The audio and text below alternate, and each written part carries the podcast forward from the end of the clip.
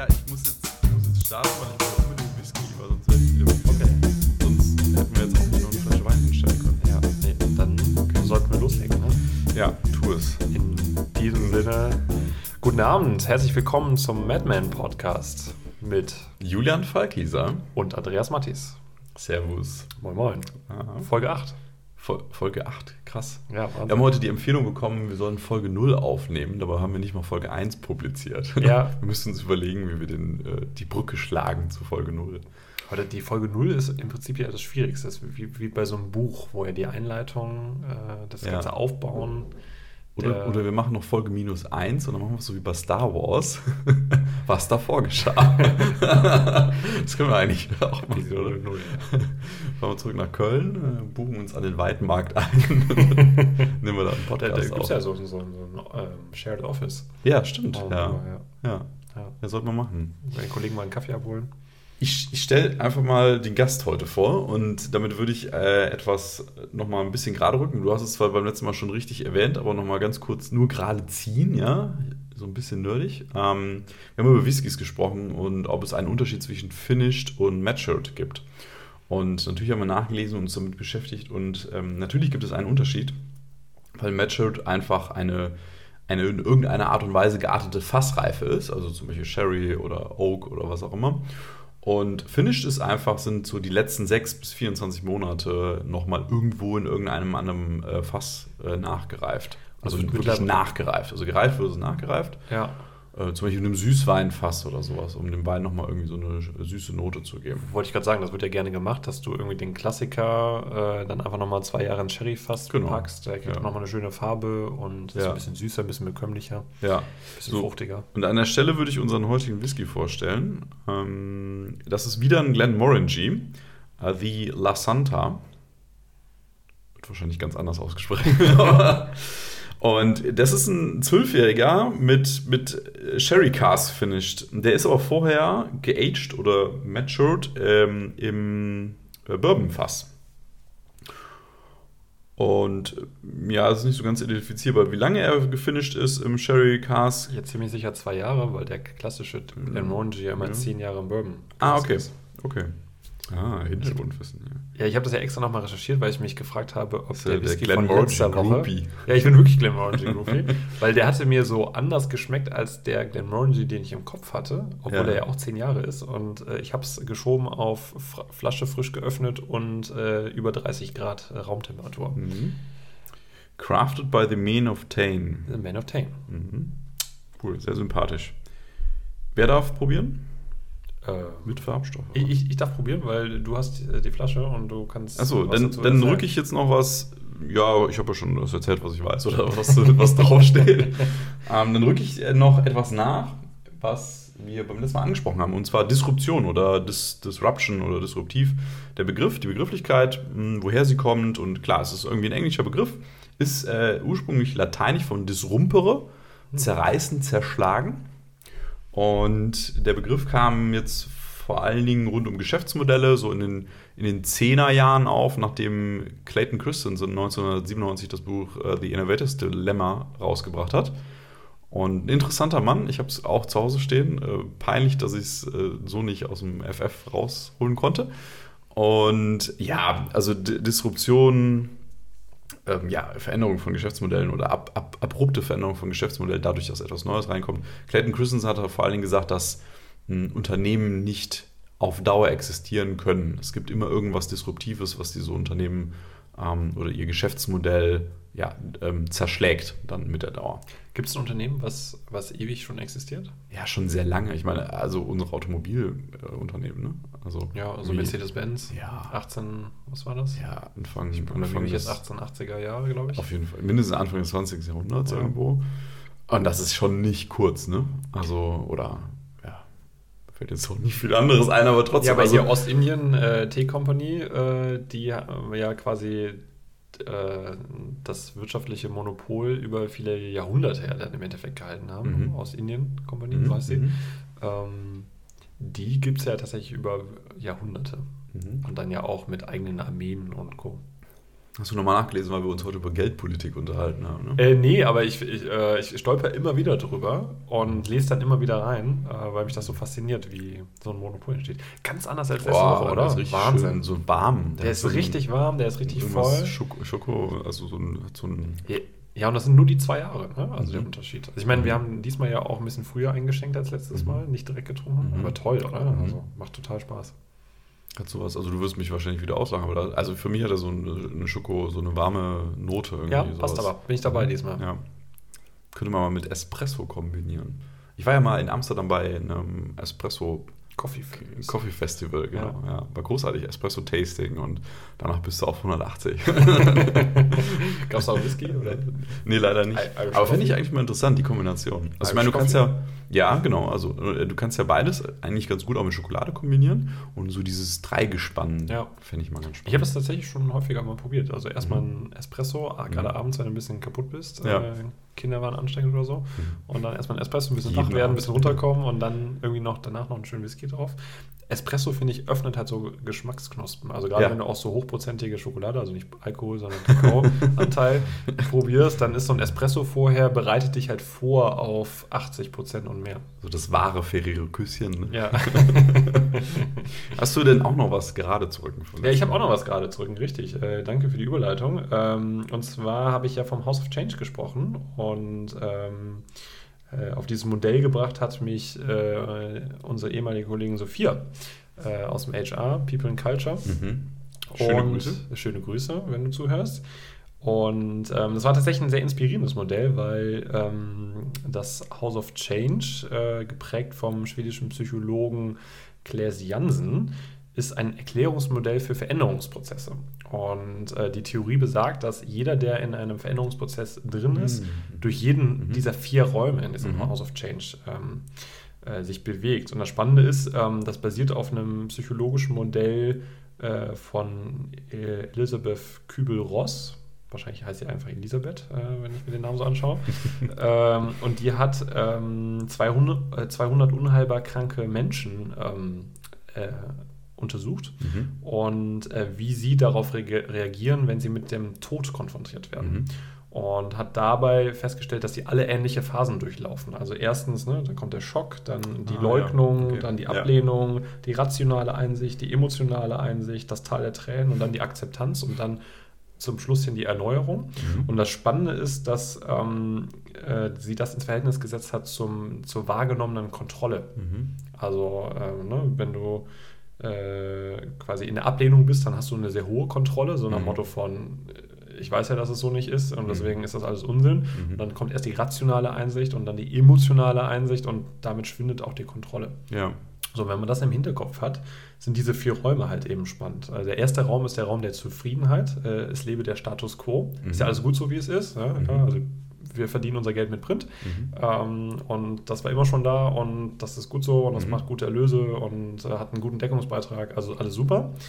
Dann der Raum der Ablehnung. Das darf einfach nicht wahr sein. Mhm. Also so dieses, das kann nicht sein, dass sich jetzt unser, der Markt verändert, die Rahmenbedingungen mhm. verändern, dass Print nicht mehr der, der Shit ist. Ähm, ich wende es mal direkt äh, operativ mhm, ja, an. Ja. Schon verstanden, ja. Dann der Raum der Verwirrung.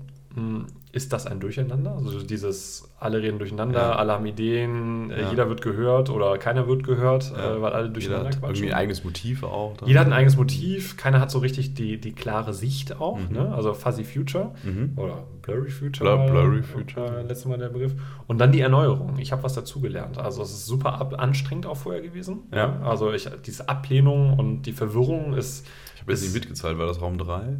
Äh, die Erneuerung war jetzt Raum 4, ist der ah, letzte Raum. 4 schon, okay. Mhm. Also Zufriedenheit, Ablehnung, Verwirrung, Erneuerung. Und das Spannende an der Theorie ist, wie gesagt, dass du alle diese Phasen durchläufst und je nachdem, nach Grad der Veränderung, halt sehr, sehr schnell. Mhm. Also äh, Beispiel ist da der neue Bürostuhl, ja. Äh, da hast du auch erstmal, bist du zufrieden eigentlich mit deinem alten Stuhl, dann äh, ne, lehnst mhm. du erstmal ab, warum, warum jetzt einen neuen, ja. Mhm. Dann äh, diskutierst dann, du mit dem Bürostuhl. Ne? was machst du denn hier? Und das ist mein Platz. so, und dann Erneuerung. Ja, ich habe was dazugelernt. Okay. Äh, so, in, in, welchem Raum würdest du dich jetzt einschätzen mit Start des neuen Jobs? Also du bist jetzt vier Monate da und äh, In welchem Raum bist du? Also Aus wir- deiner persönlichen Perspektive. also In meiner persönlichen Perspektive sind wir gerade so im Übergang aus 3 zu 4. Also Okay. wir, wir sind zwischendurch jetzt so, ich würde sagen, nach Monat 3 waren wir hardcore verwirrt. Meinst du, wir werden in den nächsten Wochen nicht mehr so viel diskutieren wie in den letzten Wochen? Mm, Ja, ich meine, diskutieren werden wir auch im Raum der Erneuerung, Anders. weil, weil da geht es auch darum, dass jetzt Visionen entwickelt werden. Äh, Im Raum der Erneuerung laufen die Zahnrädchen wieder ineinander Mhm. und nicht mehr gegeneinander. Ein bisschen wie Alice im Wunderland. Oder? Warum Alice im Wunderland? Laufender Ich Zahnrädchen? habe gerade an Zahnrädchen gedacht und irgendwie alles läuft irgendwie. Aber wir haben, also jetzt ganz konkret haben wir uns ja einen Auftrag geholt gerade Mhm. und der hat eine Richtung. Ja. Und Erneuerung ist ja genau das, dass du an Visionen arbeitest Mhm. und äh, Leute mitnimmst und Weißt, wohin du möchtest. weißt, wohin du willst. Und Ja. äh, es ist auch okay, wenn diese Vision eventuell falsch ist, Mhm. aber du läufst überhaupt mal los. Ja. Und nicht alle laufen durcheinander und Ja. ändern jeden Tag ihre Richtung. Es gibt ja auch kein falsch oder richtig. Ne? Genau, ob das falsch oder richtig ist, wirst du im Zweifel auch erst in zwei, drei Jahren wissen. Ja. Ähm, und ich meine, du bist ja Fan des Stagegate-Prozesses. Äh, der ist ja da, genau dazu da, um das auch regelmäßig zu überprüfen und zu sagen, okay, die eingeschlagene Richtung müssen wir korrigieren, laufen wir weiter oder brechen wir das Experiment ab. Sollen wir ganz kurz den Stagegate-Prozess Hau raus. Ähm, natürlich habe ich wieder vergessen, wer ihn, wer ihn kreiert hat. Ähm, du kannst gerne kurz mal googeln. Äh, grundsätzlich, der Stage-Gate-Prozess sagt, also zwischen Gates gibt es Stages. Fertig. Das war die Definition. Nein, Großartig. Gut, dass wir dass, dass, dass ich eine Richtung habe, also zum Beispiel eine Vision, also irgendwann in fünf oder zehn Jahren. Und dass ich den Weg dahin, das können natürlich auch dann über verschiedene Szenarien, ne? also es können verschiedene Handlungsstränge sein. Im Prinzip so wie hier Netflix hat die Serie. Oh.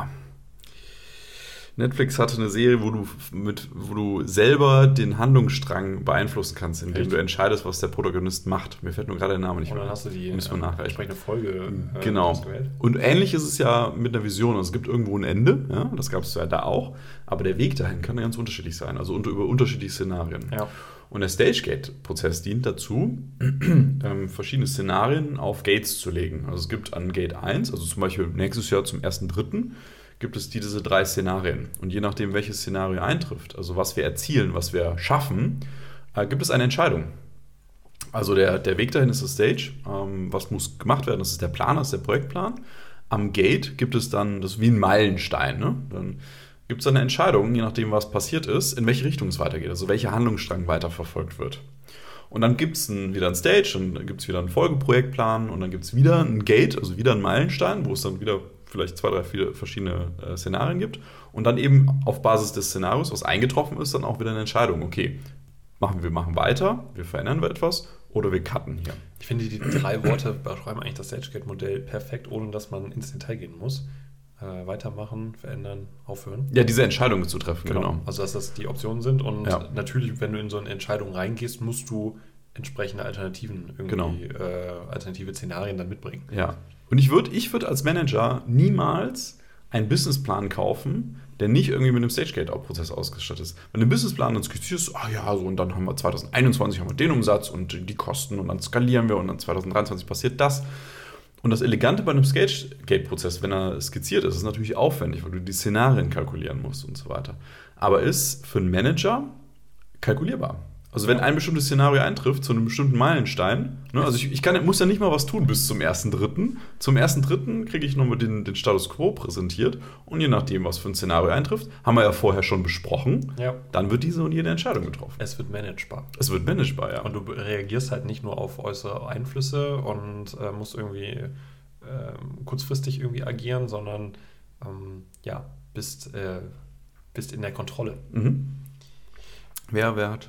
Äh, Äh, Robert G. Cooper. ah, Cooper. Ja. Aber es ist ein EU-geschütztes EU-Warenzeichen tatsächlich Ja. vom Product Development Institute. Ja. Ja, der hat auch den New, äh, New Product Development äh, Cycle entwickelt. Also, ähm, das ist alles zeitlich etwas vor so Thema Scrum und Design Thinking passiert. Ähm, ist ganz interessant, sich damit zu beschäftigen. Ja, Können wir vielleicht beim nächsten Mal nochmal drauf eingehen. Voll gut. New Product Development. Ja, ich hatte, wie ich dir vor, im Vorgespräch erzählt hatte, meine liebe Not, die richtige Frage für heute Abend zu identifizieren. Oh, mein und Thema. Ich war hin und her gerissen. Mhm. Und äh, hier ist meine Frage für dich, Julian.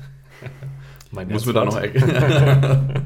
oh, das, das, äh, nicht, dass sich das jetzt irgendwie setzt oder so, ne? Teil, Teil der Marke. Ja. Äh, ich glaube, Leute, die jetzt reinhören, verstehen den Gag gar nicht so richtig. Da muss die Folge davor hören. Ja. Damit, also hört die Folge davor. Ja, hört die Folge Kleiner davor. Hinweis. Werbehinweis. Hört Folge 7. Hashtag no homo, ja. ähm, nein, meine Frage Achso, es ist übrigens. Ähm, Was? Herzblatt war übrigens. Kai Pflaume. Kai Pflaume. Und nicht, wie ich vermutet hatte, der andere Typ von MALD. Genau. Ich weiß, ich, ich habe es auch, auch vergessen. Nicht ja, und, und, Rudi Carell war ja der Erste. So. Echt, war der Rudi Carell der Erste? Ah, das ist natürlich, das ist cool mit dem holländischen Akzent. Muss, muss man eigentlich mal reingucken. Man, ne? Ja, müssen wir noch irgendwas zitieren. YouTube. So, jetzt, sorry, ich wollte dich nicht unterbrechen. Ja, meine Frage an dich. Ähm, und zwar ein tagesaktuelles Thema, nämlich von heute, mit der Frage: Ist die Vier-Tage-Woche die Zukunft der Arbeit? Okay, da muss ich erst eine Frage, Gegenfrage stellen. Wieso von heute? dass äh, die IG Metall, du hast offensichtlich heute keine Ah, okay, okay, okay, okay. Die IG Metall, ja, die Arbeitnehmervertreter okay, haben vorgeschlagen. Die Linke ist darauf eingestiegen. Die, die Linke ist darauf eingestiegen, aber ja, die Arbeitgeber auch. Ja, die Arbeitgeberverbände sagen, es, äh, la, lass uns über eine Vier-Tage-Woche sprechen. Okay, das habe ich nicht mit. Äh, aber bei vollem Lohnverzicht. Ja, okay.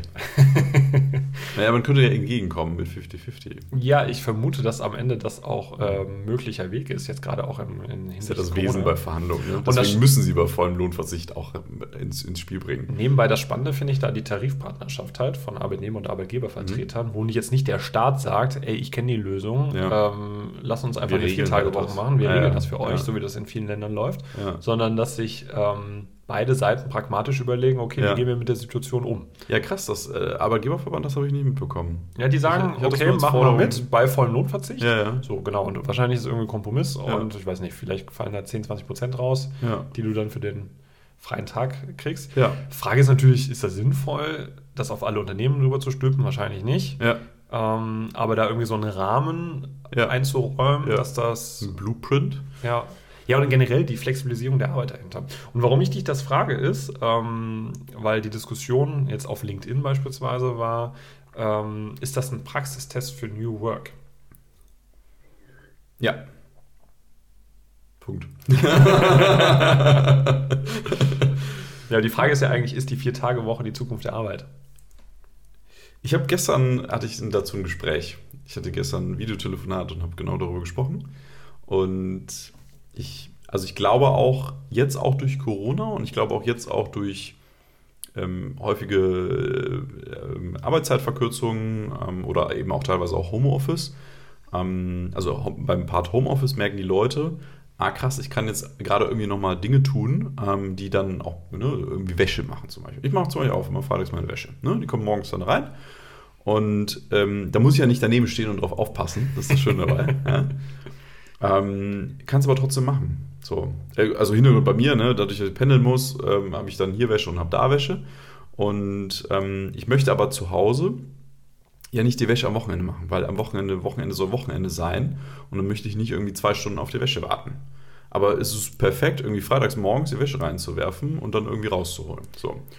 Und das ist, glaube ich, so dieser, also Beispiel als Faktor, viele, die jetzt im Homeoffice sind, bemerken, dass sie ihre, ihre Work-Life-Balance besser ausgewichen können. Lassen wir mal das ganz außen vor, ob auf Dauer Homeoffice cool ist oder nicht, das, lass uns das noch nicht diskutieren. Also ja. das ist jetzt mal dahingestellt.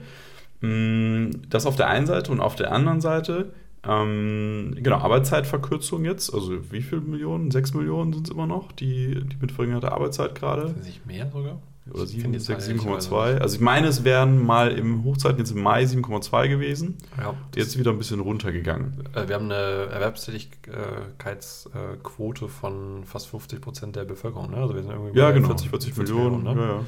ja, ja. Und das heißt, ein Sechstel ist in Kurzarbeit gerade. Genau, es ist, ein, es ist ein krasser Anteil. Und auch klar Gehalt, und, aber es wird darüber diskutiert, weil es sie betrifft. Ja. Also sie beschäftigen sich damit. Und dadurch ne, es entstehen wieder neue Eindrücke. Ähm, was kann ich eigentlich in der Woche machen mit dieser Zeit? Ob das sinnvoll ist oder nicht? Es ist sicherlich auch, kommt auch nicht für jeden in Frage. Aber ähm, Thema Fortbildung, also natürlich hast du irgendwie das Recht, irgendwie fünf Werktage im Jahr ähm, für, für Fortbildung zu nutzen, bezahl, bezahlten Urlaub zu nehmen für Fortbildung. Jedes Jahr? Jedes Jahr. Echt ja. krass. Ja, obwohl kann sein, dass es da vielleicht Regelungen gibt, alle, alle x Jahre oder sowas. Aber ich Ja. meine, jedes Jahr wird wahrscheinlich kaum in Anspruch genommen. Ja. Ich glaube, dass die Leute, wenn. Also, das hat halt auch Druck, weil du musst es beantragen und der Arbeitgeber muss es irgendwie sechs Wochen, acht Wochen vorher irgendwie vorliegen haben. Und ich glaube, wenn du diesen, diesen nicht diesen Druck hast, weil du die. Es ist so wie Grundeinkommen, ne? Du hast ja keinen Druck. Du musst ja nicht beweisen dem Arbeitsamt, dass du dich hier auf sechs Stellen beworben hast, sondern Ja. du kriegst halt dein Grundeinkommen. Unabhängig davon, Bist was ich. Fan von Grundeinkommen? Ja, wollte ich jetzt nicht drauf eingehen. Ich bin ein bisschen hin und her gerissen. Ähm, weil ich ja glaube, dass der Mensch per se faul ist. So. Ja, und wir hatten ja letztens das Thema erst mit extrinsischer und intrinsischer Genau. Motivation. Ja, genau. Schwierig. Also kann man wahrscheinlich eine eigene Folge zu ähm, spinnen und dann auch wahrscheinlich auch sprengen. Ja. Ähm, ich glaube aber, dass die Leute, eben weil es nicht diesen, diesen, diesen Rahmen und diese Bedingungen gibt, wie bei, bei Bildungsurlaub und ähm, irgendwie arbeitslosen ähm, Konditionen, dass die Leute kreativ werden. Und genau das ist es. Also sie haben, es, unter Umständen langweilen sie sich auch und müssen dann kreativ werden, was sie jetzt mit dieser neu gewonnenen Freizeit anfangen müssen. Und das finde ich spannend. Gehst du da nicht aber von dem Besten im Menschen aus? Also dieses Thema, dass die Menschen dann kreativ werden Mhm. und tolle Dinge machen und Ich glaube an die Quote 1,99 hatten Ja. wir schon mal. Ähm, ich glaube, das ist das irgendwie, gut, das ist jetzt umgekehrte Quote, aber ich glaube halt, dass ein Großteil, also es gibt immer irgendwie, ne, also erstmal per se, der Mensch ist faul, das, da glaube ich dran. ja, Und äh, Punkt zwei aber, ähm, man hat keinen Bock, sich auf Dauer zu langweilen. ja. So. Das heißt, du suchst dir eine Beschäftigung. Das heißt, du suchst entweder etwas, um etwas zu produzieren, also zum Beispiel, ich baue jetzt Möbel, oder dich fortzubilden oder sie dich auszutauschen. So. Oder sind's auf Social Komponenten, Media oder? rumzuhängen und äh, Ja, oder kon- mehr Netflix oder mehr Amazon. Weil ich habe mich ehrlicherweise gefragt, so einfach mal mit Blick auf die Arbeit, die, die ich tue, die, die du tust, würden wir das auch in vier Tagen hinkriegen. Und ich bin ganz klar der Überzeugung, nein, auf gar keinen Fall. Mhm. Weil ich bin bei dir, wenn du sagst Flexi- Flexibilisierung der Arbeit und ähm, dass auch äh, Homeoffice neu gedacht wird und Mhm. generell Zeit, die ich mit Arbeit verbringe, Mhm. dass sich das auch verschiebt. Also dass eine 40-Stunden-Woche nicht bedeutet, dass ich jeden Tag acht Stunden mit Erwerbsarbeit zubringe, sondern ähm, ne, in, de in deinem Fall ist es die, das Wäschewaschen am Freitag, in Ja. meinem Fall ist es ähm, ein, ein knapper Arbeitstag, Ja. der freitags nicht genau acht Stunden ist, sondern Ja. vielleicht eher sieben oder Ja. siebeneinhalb, ähm, weil ich dann äh, am späten Nachmittag äh, meine Kids aus der Kita abhole und mit ihnen Nachmittag verbringe. Mhm. Und ähm, das aber locker an den Tagen vorher äh, zeitlich gesehen rausarbeite. Und also Flexibilisierung ja, Ja. aber vier Tage bin ich der Überzeugung absolut nein. Ja. Äh, unabhängig von Produktivität, in, ne, hier geht es ja um Metallberufe äh, im, in Süddeutschland, Mhm. aber auch in unserem Fall. Also für mich ist zum Beispiel der Freitag der wichtige Tag, um nochmal die Woche nachzuarbeiten, Aber dann Dinge halt Donnerstag. Ja, aber dann fehlt dir der Donnerstag. Okay, dann. Okay. Weil dann ist die Woche zu kurz. Führ gerne noch aus, weil ich, ich hätte da eine andere Perspektive drauf. Mhm. Weil, was ich nämlich, mein nächster Gedanke war, war, okay, wo würdest du schneiden? Also, wenn jetzt der Donnerstag dein letzter Tag der Woche ist, das war Mhm. jetzt auch meine Frage, Mhm. äh, verschiebt sich alles nach vorne, Mhm. äh, müsstest du ja effizienter werden oder Mhm. müsstest mehr Bullshit aus deinem Kalender rausschneiden. Und ich glaube nämlich, dass wir da schon relativ weit sind. Was Mhm. Aber müsstest du? Musst du? Wieso? Du hast selber mal gesagt, wir retten keine Menschenleben. So. Und ganz ehrlich, wenn 20% unserer Arbeitszeit flöten geht, dann, dann wird das Projekt halt 20% später fertiggestellt. ja, und dann hast Und du aber bewegen- 20% Produktivitätsverlust. Weiß ich nicht. Hast du dann wirklich? Also, wir bewegen uns gesamtwirtschaftlich oder global sowieso irgendwo auf eine Sättigung zu. Ja, also die, die Boomjahre sind gut, äh, Nullzins, ne, Geldpolitik, Geldschwemme, das ist natürlich die Frage, was jetzt passiert, aber Oh, wir bewegen uns auf, ähm, auf eine Sättigung zu gesamtwirtschaftlich, ja, oder global auch. Und wieso dann nicht einen Schritt zurück machen, gehen und dann zu sagen, okay, wir bewegen uns jetzt damit. Es geht nicht mehr um Wachstumsraten um 10, 15 Prozent, sondern es geht jetzt um Wachstumsraten 3, 4, 5 Prozent, um einen guten Wohlstand. Ey, uns geht's doch gut. Ja.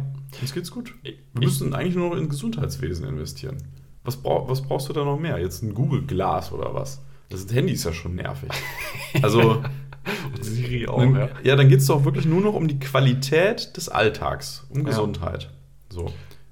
Die du aber finanzieren musst. Die du natürlich, ist, Und- Wachstum ist immer ist, ist nötig. Also, 20% Arbeitszeit rauszunehmen ist halt ein krasser Move. Ne? Also, also äh, es ist 10 Prozent. Genau, und ich glaube, da ist nämlich die, die, die, die, die, die Wahrheit irgendwo verborgen. Und ähm, dass, äh, ja, dass da ein Kompromiss braucht und äh, es generell einfach mehr Flexibilisierung braucht. Ein Modell zum Beispiel, was, ähm, was mir ein, ein gemeinsamer Bekannter ähm, erzählt hat, äh, die, ähm, eine Vereinbarung, die er mit seinem Arbeitgeber getroffen hat, war, äh, dass er gesagt hat, okay, ich ähm, arbeite 90 Prozent, Mhm. aber die 10 Prozent, die nehme ich jetzt nicht irgendwie an Randzeiten, weil am Endeffekt arbeitest du trotzdem 100 Prozent, Mhm. sondern äh, ich nehme einen Tag im Monat frei.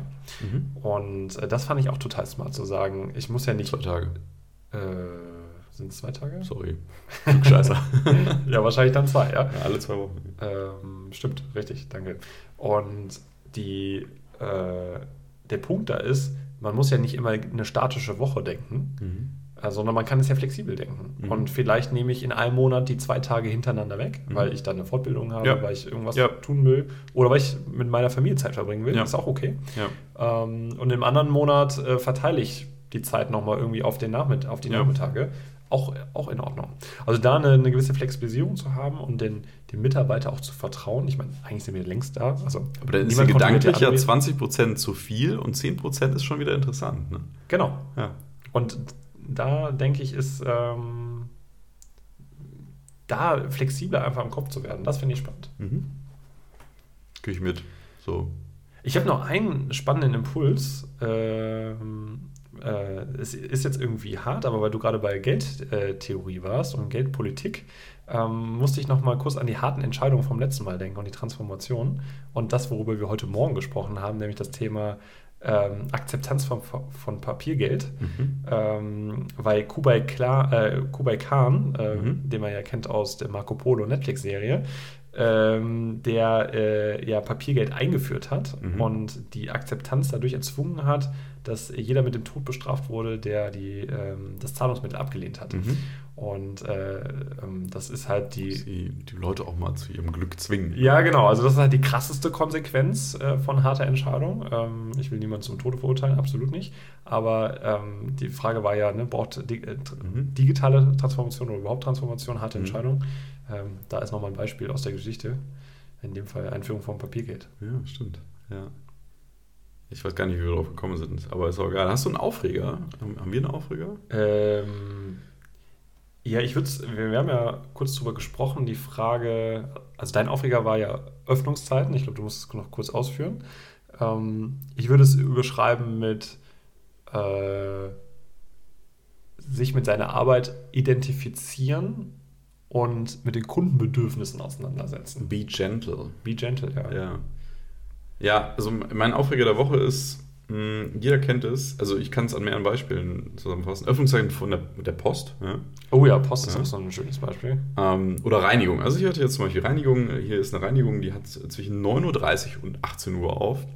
Und Otto Normalo, der da so seine Hemden oder Kostüme hinbringt, ist wahrscheinlich ein Arbeitnehmer, der keine Zeit hat, sich selber um die Hemden und Kostüme zu kümmern, der, der also in die Reinigung bringt, ähm, aber wahrscheinlich auch zwischen 9.30 und 18 Uhr seine Hauptarbeitszeit hat.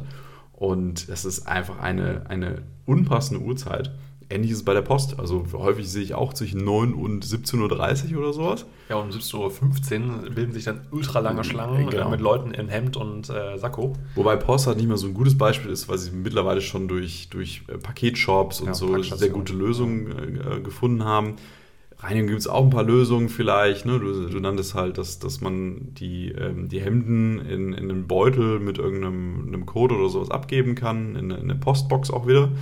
Ähm, da gibt es auf jeden Fall Lösungen, aber es sind einfach immer noch, also der Einzelhandel, oder das ist ja kein Einzelhandel, aber die lokalen Dienstleister sind in Sachen Und da will ich auch gar nicht von digital sprechen, aber sind in Sachen, wie kann ich meinem Kunden einen besonderen Service anbieten. Und da geht es nicht darum, das Hemd noch weißer zu waschen, sondern ihm ja Arbeit abzunehmen. Ja. Arbeit abzunehmen und ihm dadurch einen Vorteil zu verschaffen. Weil ich gehe ja dahin, damit ich einen Vorteil habe, damit ich mich selber um die, um die Hemden kümmern muss. Sich in seine Lage versetzt. Richtig, genau. Und da sind unheimlich viele einfach noch nicht so weit. Und das ist vielleicht auch nicht unbedingt Kernaufgabe eines solchen Geschäftsinhabers, weil er sich ja darum kümmern soll, dass die Hemden weiß werden. Aber ich fände es wirklich interessant, sich damit zu beschäftigen. Und da sind wir dann wieder bei ähm, Vier-Tage-Woche. Solche Leute abzuholen. Weil du eine Unterstützung, so ein paar kleine Kniffs. Ne? Also da geht es ja gar nicht darum, Businessplan zu rechnen und so einen High Involvement zu haben, sondern nur mal so ein paar kleine Kniffs. So, hey, guck mal, okay, ja klar, zwischen, ähm, 19, zwischen 18 und 20 oder die Öffnungszeit zu ermöglichen, birgt, also wie, wie setzt es um? Ja, da muss man irgendwie kreativ rangehen. Ja. Und da zu unterstützen, fände ich unheimlich spannend. Flexibilisierung der Arbeit? Ja, ne, also da kreativ zu werden, ihm vielleicht auch ein bisschen Input zu geben, Unterstützung zu geben. Guck mal, denk doch mal daran oder denk doch mal daran. Ja.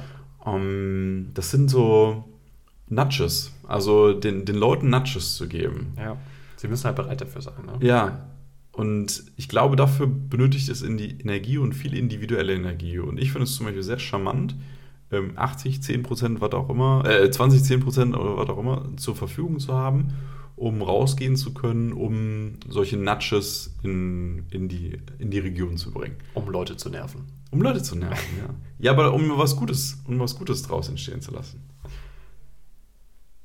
Cheers. Ich finde das der Abschluss, ja? Ja.